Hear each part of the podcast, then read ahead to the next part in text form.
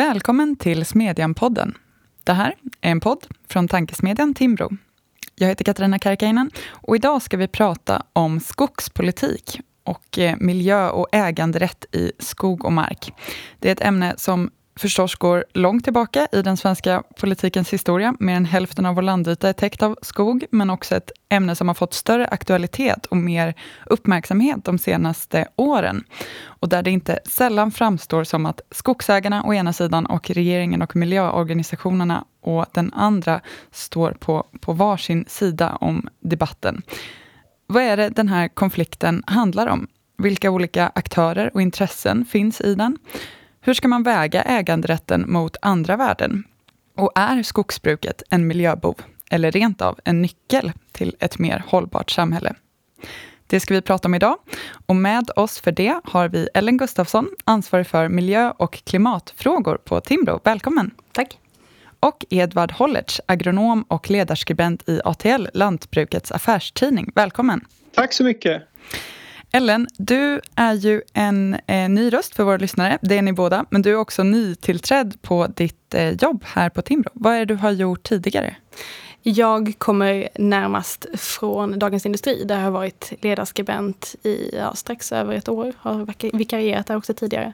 Eh, avslutade också nyligen min eh, masterutbildning i nationalekonomi. Och vilka är de viktigaste frågorna inom miljö och klimat i Sverige, tycker du? Vad mm. kommer du att Eh, driva i din nya roll? Mm. Jag skulle säga att jag tycker att premisserna som den svenska klimatpolitiken bygger på eh, är fel och har stora brister. Det behöver vara ett mycket tydligare fokus på hur svensk klimatpolitik kan utformas för att ge eh, global klimatnytta och hur man kan åstadkomma det utan att liksom, komma på bekostnad av, av tillväxt. Eh, och idag så är det ett alldeles stort fokus på hur vi kan minska utsläppen i Sverige specifikt. Det är en, liksom en klimatnationalism som, som syns i, också i klimatmålen. Eh, så att det här perspektivet om att eh, klimatpolitiken måste vara effektiv är eh, kanske det viktigaste. Eh, och sen så finns det också en fråga om eh, att vi måste bli bättre på att, på att använda de naturtillgångar som Sverige har. Och där är ju skogen, som vi kommer komma in på, en viktig del. Men också exempelvis då metaller och mineraler som finns i berggrunden som behövs för elektrifieringen. Eh. Så att ja, det finns många olika frågor att gräva vidare Just det. Men som ansvarig för de här frågorna på just en marknadsliberal tankesmedja, då, det talas ju ofta fortfarande om att borgerligheten har hamnat efter i miljö och klimat. Nu verkar det ju delvis vara en trend som är på väg att vända om man betraktar liksom förtroendesiffror, till exempel från den här senaste undersökningen från februari av Demoskop, så är väljarna högst förtroende för Moderaterna, därefter Miljöpartiet och Centern någonstans på delad tredjeplats med, med både Sverigedemokraterna och, och Vänstern. Eh, så det verkar ju delvis vara på väg att ändras, men åtminstone tidigare har det funnits eh, ett väldigt starkt sånt här narrativ och det märks kanske fortfarande i debatten. Varför tror du att det är så? Varför har vänstern fått så mycket initiativrätt och kunnat sätta agendan? Mm.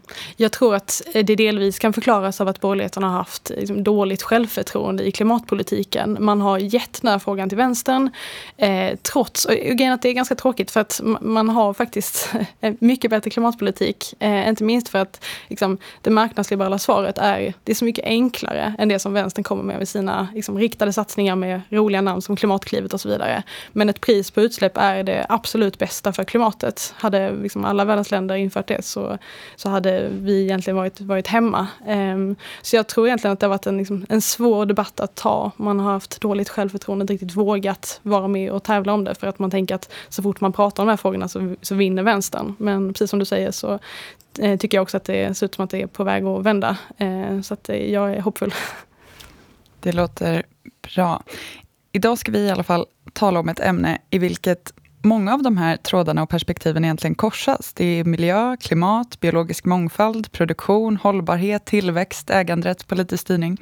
Och där det också finns ja, lika många intressenter som intressen, eh, nämligen skogspolitiken. Och jag tänkte att vi skulle börja i änden av hur man egentligen ska betrakta skogsbruket i Sverige idag och hur det faktiskt betraktas i debatten.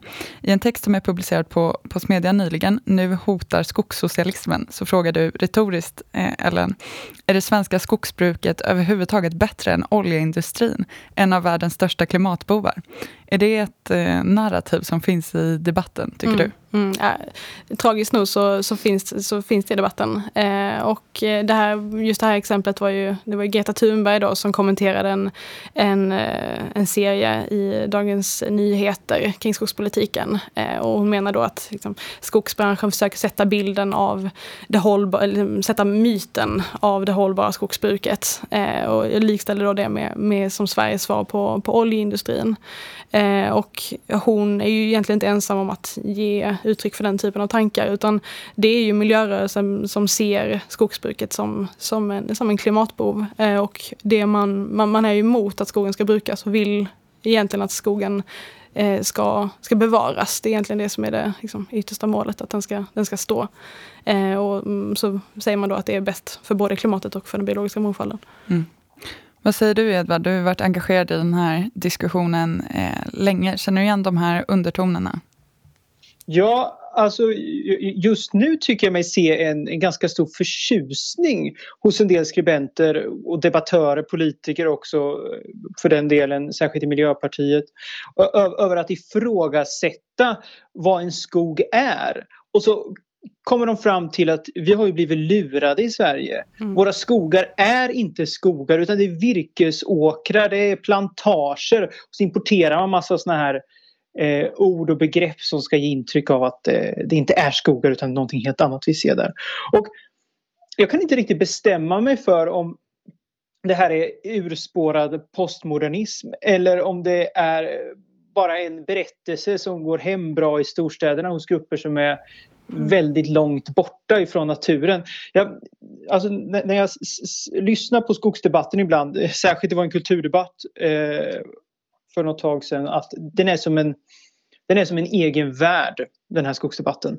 Det, det, det är som en oväntad glänta i skogen som bara kan hittas av den som har gått vilse.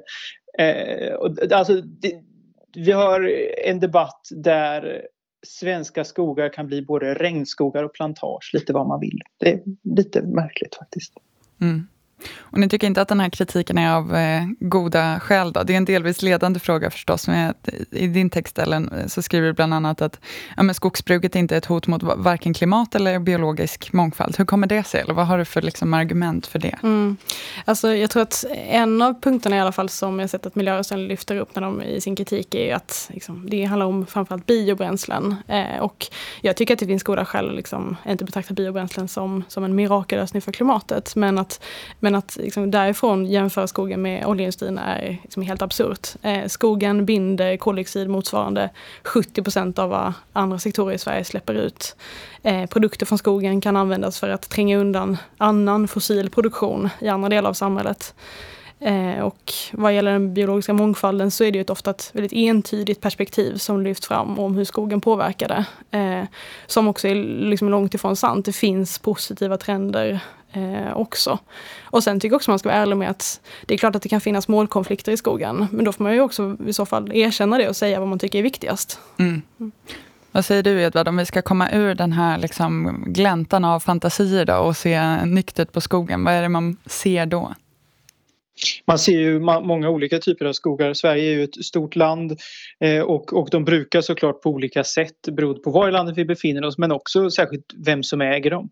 Eh, statliga Sveaskog som äger tusentals sammanhängande hektar av skog brukar det såklart i, i ganska glest befolkade områden brukar det såklart Eh, mycket mer storskaligt än vad man gör i södra Sveriges skogsbygder där det är familjeskogsbruk. Då har man, eh, äger man 25 hektar skog så hugger man inte eh, så mycket när man väl gör det och platsbunden koll. Och, alltså, det, det är klart att det finns också platser som ser estetiskt inte särskilt tilltalande ut. Särskilt inte när man har kanske planterat igen gammal åkermark eh, för att det helt enkelt inte varit lönsamt att bruka den längre.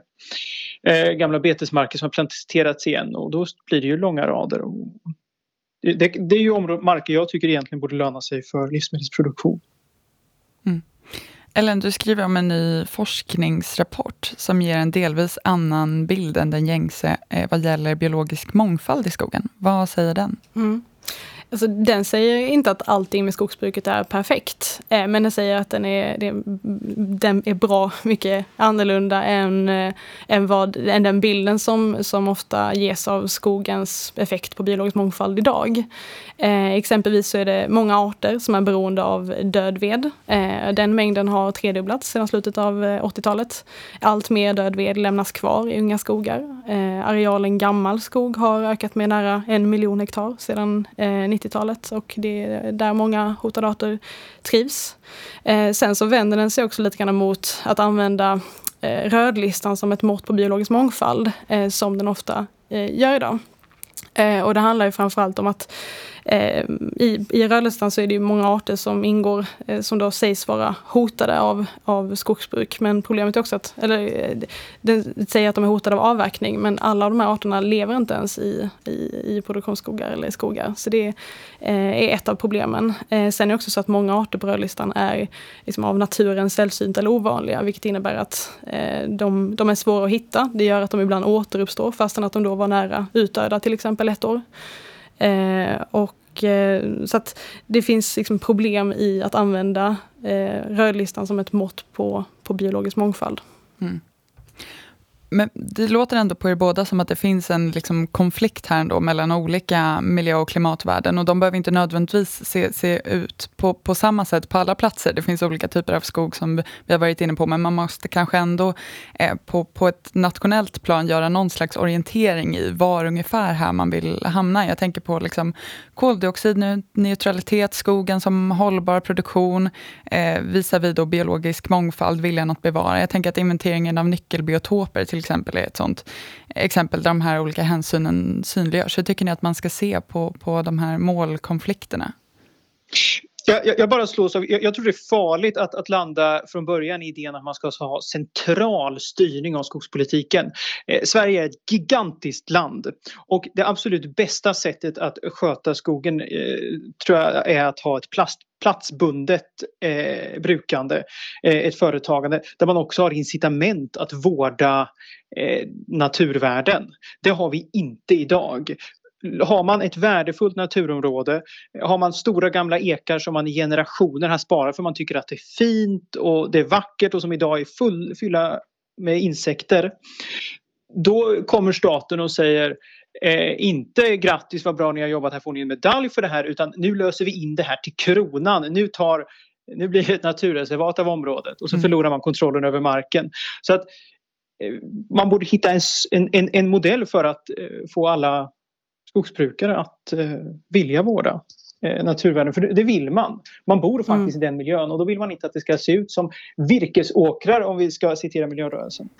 Och hur skulle det se ut i praktiken då? Vem ska göra de här bedömningarna? Det låter som väldigt mycket frihet under ansvar. Ja, det är frihet.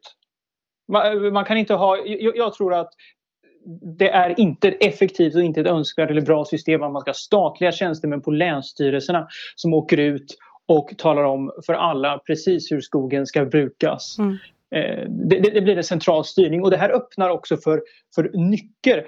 För det är ju inte så att så staten har varit konsekvent i hur man vill att skogen ska brukas. Eh, alltså det, det, finns ju fortfarande idag skräckhistorier om hur man avverkar vackra gamla naturskogar som vårdas precis på det miljöriktiga sätt som man vill att det ska göras idag.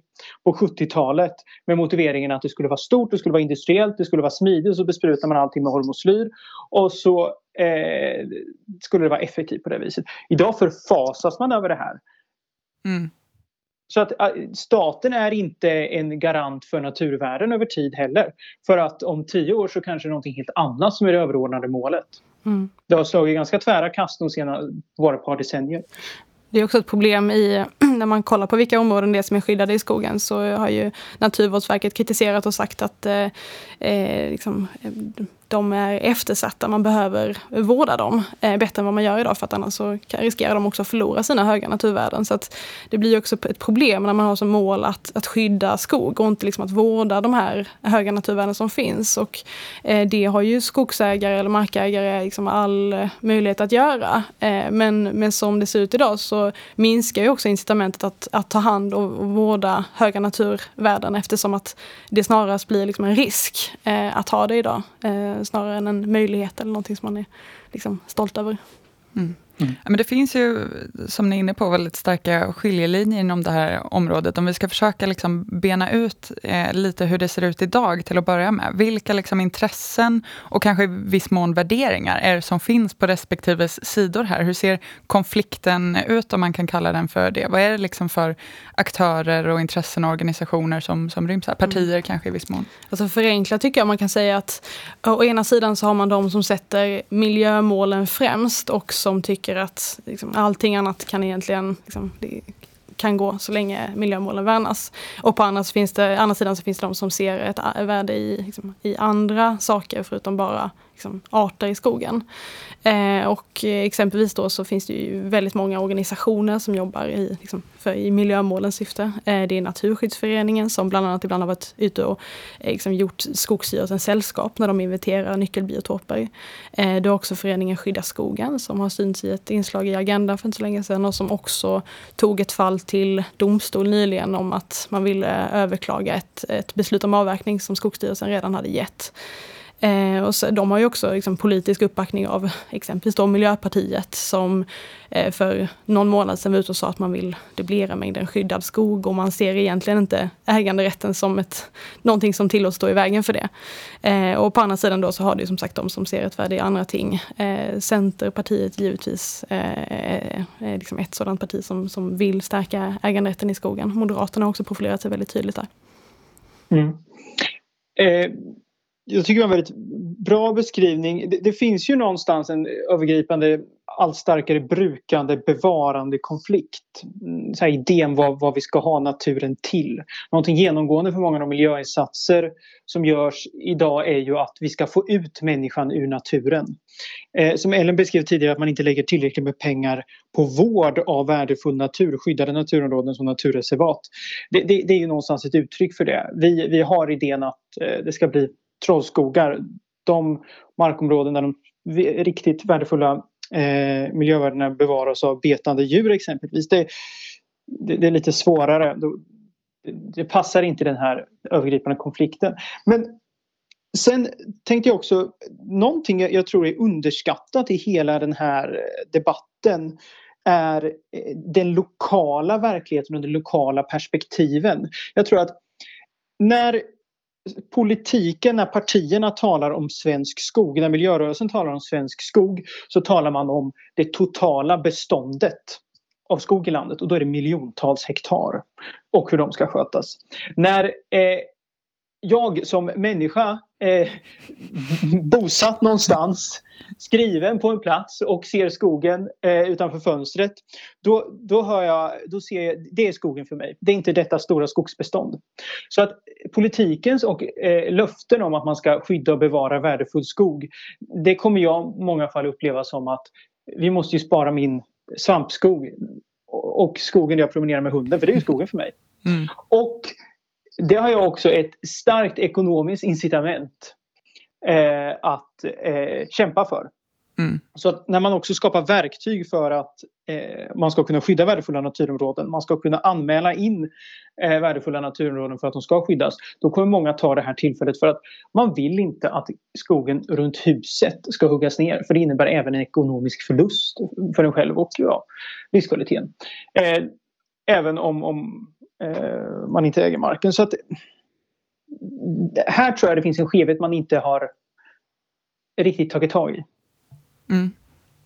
Om man, eh, från det väldigt lilla till det stora, då, om man ska betrakta dagens skeende ur en längre horisont. Du var inne på det, eh, Edvard. Jag tänker att man delvis kan sätta liksom dagens diskussion i perspektiv till eh, ja, men 1993 års skogspolitiska beslut, efter vilket det väl var ganska god stämning, både bland skogsägare och andra aktörer. Men om man går längre tillbaka så är det ju ingenting nytt att skogen har präglats av stora konflikter, som liksom 60, 70, 80-talen när äganderättsfrågan var väldigt stor och man liksom protesterade, eh, arrangerade demonstrationer mot bland annat tvångsmässig eh, avverkning. Det var ju också en fråga om detaljstyrning, men, men mer åt så att säga, ökad produktion. Det har både skiftat mellan det här frihet under ansvar respektive detaljstyrning och mellan eh, det som vi har idag, liksom fokus på miljö respektive en liksom, politisk vilja till eh, skogsproduktion. Mm. Är, är det någonting människor i alla tider har varit eh, villiga att klubba ihjäl varandra för så är det ju kontrollen över mark. Mm. Så det är ju inte så konstigt att eh, vi har en av våra mest för tillfället infekterade politiska debatter om just vem som ska mm. kontrollera stora delar av Sveriges eh, skog.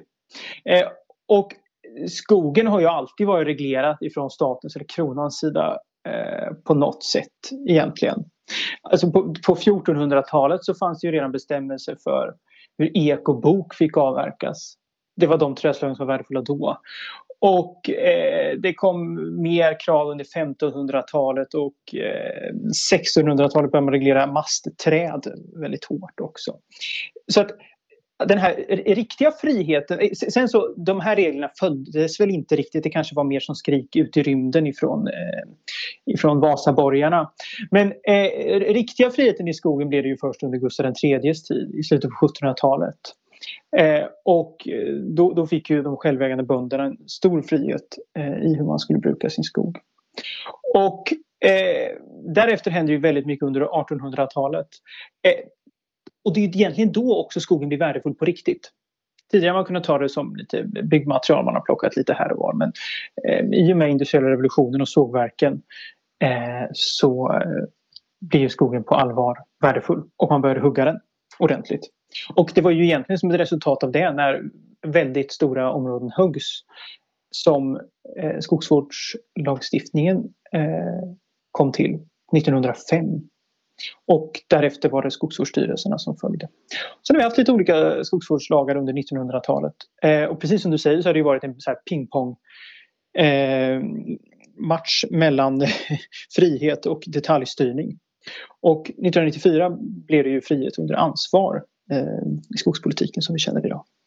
Just det. Ja, men det är en eh, ordentlig genomgång, inte bara från 1400-talet framåt, också det megahistoriska perspektivet. Sen, sen människan började bruka jorden så har det varit någonting ja. som vi har värt att träta om, så att mm. säga. Vad säger du, Ellen, om det här historiska ja. perspektivet? Du får göra det på kortare ja. sikt också. Om du...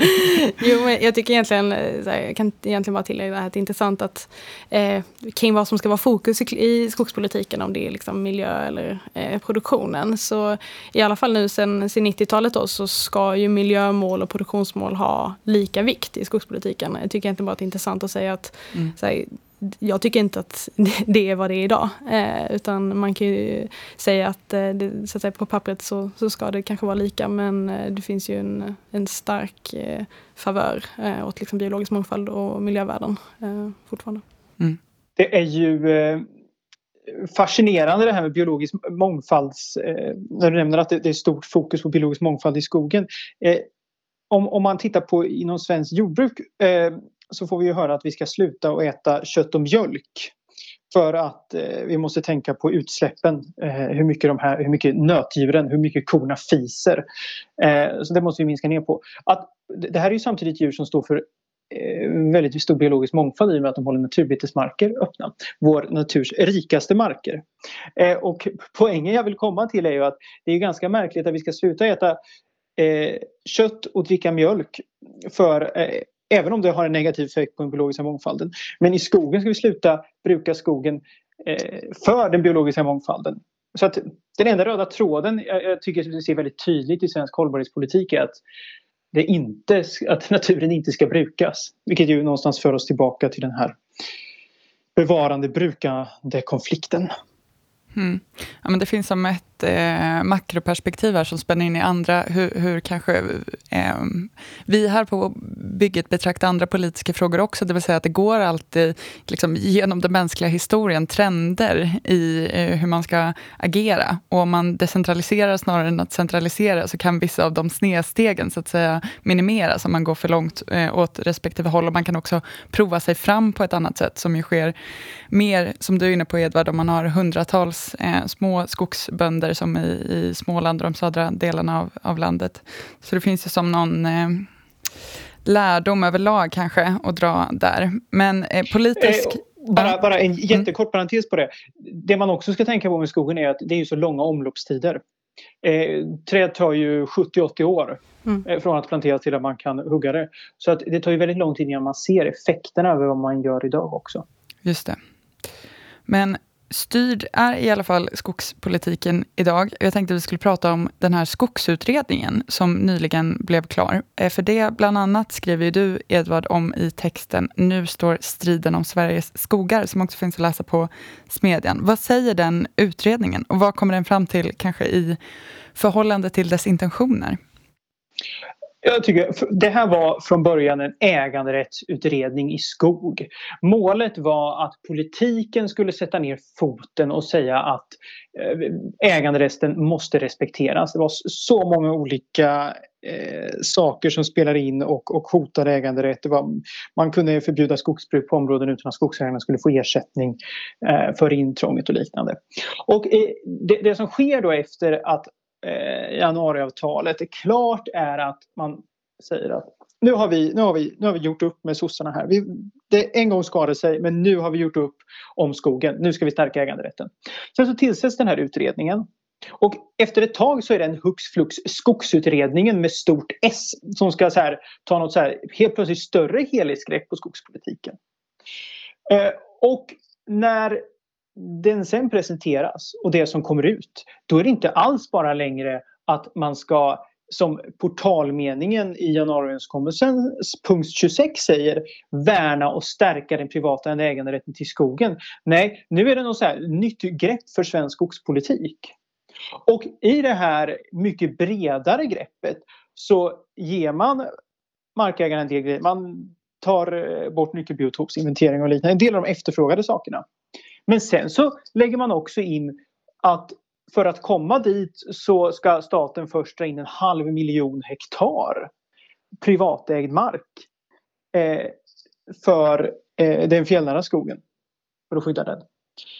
Och att, alltså, att en utredning som ska stärka äganderätten eh, till slut ifrågasätter 7000 enskilda markägares kontroll och ägande av sin fjällnära skog.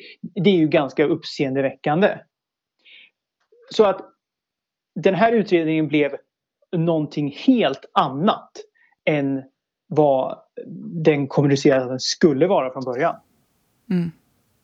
Vad har reaktionerna varit sedan den kom då? Som du säger, löftet om starkt äganderätt var en väldigt viktig del av januariöverenskommelsen. Helt eh, liksom, fundamental för, för Centerpartiet. Vad, hur har man svarat på det här? Driver man det här kravet? Och vad tror ni kommer hända politiskt framöver? Jag, jag tror att så här, en grej som komplicerar skogspolitiken det är att den är så fruktansvärt komplicerad. Det är så mycket grejer. Och när man säger att äganderätten hotas i skog så är det inte så här, det är inte en enskild sak. Utan det är en, en rättsutveckling, det är implementering av eh, EU, eh, EU-direktiv och det, det, är väldigt många olika saker som, som spelar in. Eh, och, och, och skogsutredningen är ju den är ju på eh, över tusen sidor här mm. Eller 1200 sidor. Eh, att, att ta sig igenom det här och ha kvalificerade synpunkter är ju någonting som ett, eh, väldigt få kan göra och det här är ju nästan ett problem i sig. Så eh, en del grejer kan man kanske bara trycka igenom av den stora mängden papper. Mm. Det är också ett problem, tänker jag, just det här är att eh, en av konflikterna som Skogsutredningen liksom adresserar är ju den här mellan eh, markäg, alltså makten, maktfördelningen mellan markägare och myndigheter. Eh, och den Skogsutredningen har ju liksom vissa bra delar som, eh, som jag var inne på, att eh, liksom med nyckelbiotopsinventeringen, att de ska sluta, att de inte har rättsligt stöd till exempel och sådär. Eh, men också att ett skydd av skog i större utsträckning ska vara baserat på frivillighet, eh, vilket så att säga, det inte är på samma sätt idag. Så att på ett sätt så säger också Skogsutredningen att, att markägare ska få ett större inflytande i, i skogspolitiken och att det ska finnas en samsyn. Å andra sidan då, liksom några, några stycken ner, så säger man då precis som vi var inne på det här med fjällnära skogen, att där finns det tydligen inget, eh, inget behov av, av frivillighet. Eh, så att det finns liksom motsättningar här mellan var ska makten ligga någonstans. Ehm, och det är ju ett problem definitivt i liksom regeringssamarbetet. Alltså jag tänker, tyckte det var intressant, det var en artikel i eh, Svenska Dagbladet nu här om ja, förra veckan, eh, där det var en centerpartist som sa att eh, för deras livsstil så är miljöpartister ett större hot än sverigedemokrater. Och om man bara ser till skogspolitiken så ligger det absolut någonting i det. Eh, så att det, det är ju liksom en jättestor liksom, konf eh, infekterad konflikt som till syvende och sist handlar om vem som ska ha makten över marken. Eh, om jag var centerpartist så skulle jag också vara ganska orolig över, över de avhopp av de jordbruksnära riksdagsledamöter som eh, har kommit under den senaste veckan. Eh, sen så slås jag också av att det, det, finns ju egentligen också en del Alliansregeringen sjösatte eh, något som kallades kometprojektet för naturvård. Det är ju någonting som hade varit trevligt om man kunde se mer av också. Och kometprojektet innebar att eh, markägaren själv tog initiativ till naturreservatsbildningen och inte Länsstyrelsen. Mm. Ja, det finns flera trådar här. Vi får se vad som händer framöver. Jag skulle vilja avsluta med en aspekt som jag tycker är intressant och som ni båda har skrivit om. En av författarna bakom den här rapporten om biologisk mångfald som vi nämnde, Per Simonsson, beskrev det som att människan har tappats bort i diskussionen om skogen. Det talas mer om den biologiska mångfalden och mindre om hur människan vill att skogslandskapet ska se ut. Och du citerar honom, Ellen, i din artikel. Och han säger, den nordamerikanska och svenska aspekten är att naturen alltid har rätt. Just det här med att naturen har rätt är ju väldigt eh, intressant. Kan det hända att naturen har fel? Eller att människan åtminstone har mer rätt utifrån liksom, information som vi sitter på vid ett givet tillfälle? Det känns ju som en gammal filosofisk och kanske i viss mån existentiell fråga. Hur tycker ni att man ska resonera i den? Mm. Alltså det är ju absolut en existentiell fråga och jag tror att det, det är också en av delarna som gör den här frågan så liksom infekterad eh, och att det är så högt tonläge. Att, å ena sidan så, så är det liksom miljö och klimat som i sig rymmer jättestora existentiella frågor och man ser det som ett hot mot överlevnad och så vidare. Eh, både för människor och arter. Eh, å andra sidan så har vi liksom äganderätten och det är personer som liksom är rädda att förlora sin mark och det är också någonting som ligger väldigt liksom, känslomässigt nära. Så att det är ju laddade eh, värden som ibland ställs emot varandra. Eh, och så ska man försöka få dem att liksom, förenas, eller i alla fall liksom, man vill minimera skadan i alla riktningar på något sätt. Eh, och jag tycker att det är ett jättebra citat som eh, Per eh, eh, sa, just det här med liksom vad, vad vill människan i skogen? För nu pratar vi egentligen bara om hur skogen ska bli ett verktyg för olika hållbarhetsmål. Och man pratar inte om vad vill människan, hur vill människan att skogen ska se ut? Eh, vill vi ha urskog överallt till exempel? Eh, men också så här, vad skogen fyller ju olika typer av förtjänster för människor också i form av då att det, det tillhör människor. Eh, till största mm. del så är det privat, eh, privat egendom. Eh, och, och att det, det finns ingen tilltro till människan i skogspolitiken utan överallt så ses människan som, som ett hot. Och istället för att människan då skulle kunna vara liksom, behjälplig för att nå olika mål. Eh, den, skogsägare har information och kunskap om sin mark. Den hade i större utsträckning kunnat, kunnat användas för att främja biologisk mångfald men också då koldioxidinfångning. Vi var ju lite inne på det tidigare, det här med vilka incitament som finns till exempel. Idag så finns det ju exempelvis inga incitament egentligen att lagra koldioxid i träd. Eh, jag har inget förslag här på rak hur det skulle kunna se ut. Men, men det är intressant om det skulle kunna finnas den typen av incitament. Eh, också då kring biologisk mångfald. Men som vi också har nämnt tidigare i diskussionen att idag så är höga naturvärden ett hot för att, för att staten riskerar att komma och ta din mark så att säga. Så att det finns ju mycket man kan göra för att involvera människor mer. Eh, så att säga, utan att trampa på äganderätten för att nå de här olika eh, hållbarhetsmålen. Vill du ge ett eh, avslutande ord, Edvard? Megahistoriskt eller annat? Om vi idag, idag frågar människan vad, vad vi kan göra för skogen, men när vi började bruka jorden så frågade vi vad den kunde göra för oss. Jag tänkte, jag tänkte annars avsluta med lite konflikt för en gångs skull. Vi har varit så himla ense känns det som och varit överens om allt. Mm. Eh, för jag tror inte att människan har glömts bort i skogspolitiken utan människan, eh, det är ett aktivt arbete att stänga människan ute ur naturen. Det, här, det finns en ideologisk laddning i det här. Det är, I Sverige och andra länder så talas det om rewilding-projekt. Det handlar om att man eh, sätter upp stora staket runt ett område och sen så får naturen sköta sig själv där inne. Människan ska bort och det är, det är det här urskogsvurmen som vi märker runt omkring på landets länsstyrelser. Det är precis samma idé som styr den också. Människan människan ska bort. Så det är en ideologisk fråga. Det jag är orolig för, eh, kanske mest orolig, det är att i hela den här processen mot ökad detaljstyrning och att stänga människan ute så är vi på väg att eh, ta bort det ansvarsfulla ägandet, det, det långsiktiga ansvarsfulla ägandet. och, och skötseln av skog och mark. Alltså, det är en ägarform där man inte bevarar de värdefulla naturområdena därför att staten säger att man måste göra det. Utan för att man vill göra det själv. Alltså, det är någonstans med ägande följer ett ansvar man har ett ansvar att vårda sin plats på jorden.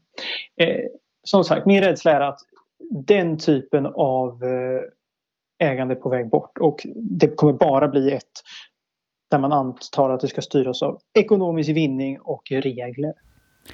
Det får lov att bli sista ordet för idag. Varmt tack till Ellen Gustafsson och Edvard Hollertz. Tack också till er som har lyssnat. Om man vill fortsätta följa de här frågorna så kan man med fördel följa både Ellens och Edvards arbete. Och eh, de texter som vi har nämnt på det här ämnet hittar ni förstås på timbro.se smedjan. Vi ses där och hörs igen här om en vecka.